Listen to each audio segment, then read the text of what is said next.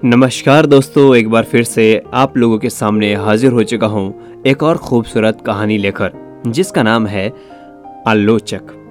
तो चलिए, ज़्यादा वक्त बर्बाद ना करते हुए शुरू करते हैं इस खूबसूरत कहानी को। एक शाम, समुद्र की ओर जाता घोड़े पर सवार एक आदमी सड़क किनारे की एक सराय में पहुँचा। वो उतरा। सागर की ओर जाने वाले दूसरे सवारों की तरह वो आत्मविश्वास से भरा था।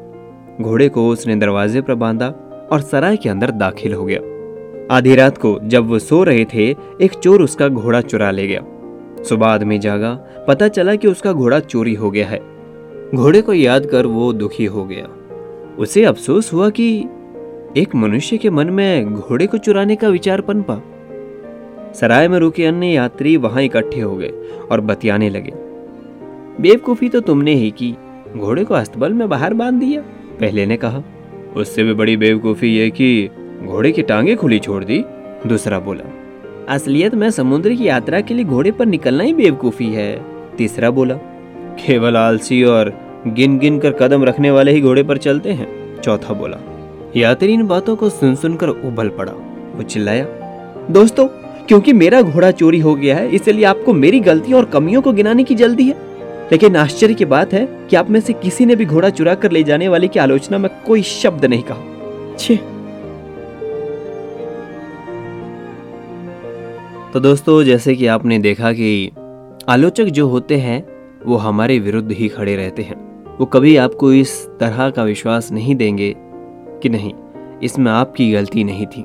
क्योंकि हमारे इर्द गिर्द यही होता है जैसे कि आप जब भी कुछ अपनी ज़िंदगी में कुछ बड़ा करना चाहते हैं तो लोग कहेंगे, अरे, ये क्यों कर रहा है? ये किसी ने आज तक किया है। तू ये सब नहीं कर पाएगा। ये तेरे बस की बात नहीं है, इसके चक्कर में मत पड़। तो जो हमारे इर्द गिर्द आलोचक होते हैं, वो आलोचक नहीं, बल्कि हम में कमियाँ ढूँढने वाले होते हैं। जबकि आलोचक का अर्थ ये होता है कि अगर तुम इस तरह से काम करोगे तो तुम्हें किस तरह की परेशानियों का सामना करना पड़ेगा।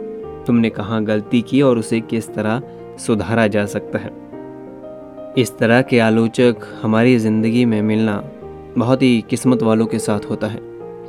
इसलिए ज़रूरी यह है कि आपको अपने ऊपर विश्वास होना चाहिए, चाहे लोग आपके बारे में कुछ भी कहते रहें। तो चलिए, मुझे इजाज़त दीजिए इस कहानी से, और अगली बार आऊँगा मैं एक और ख़ूबसूरत कहानी लेकर।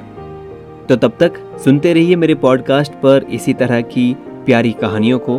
और प्यार देते रहिए भरपूर। इस कहानी को सुनने के लिए आप सभी का तहे दिल से शुक्रिया।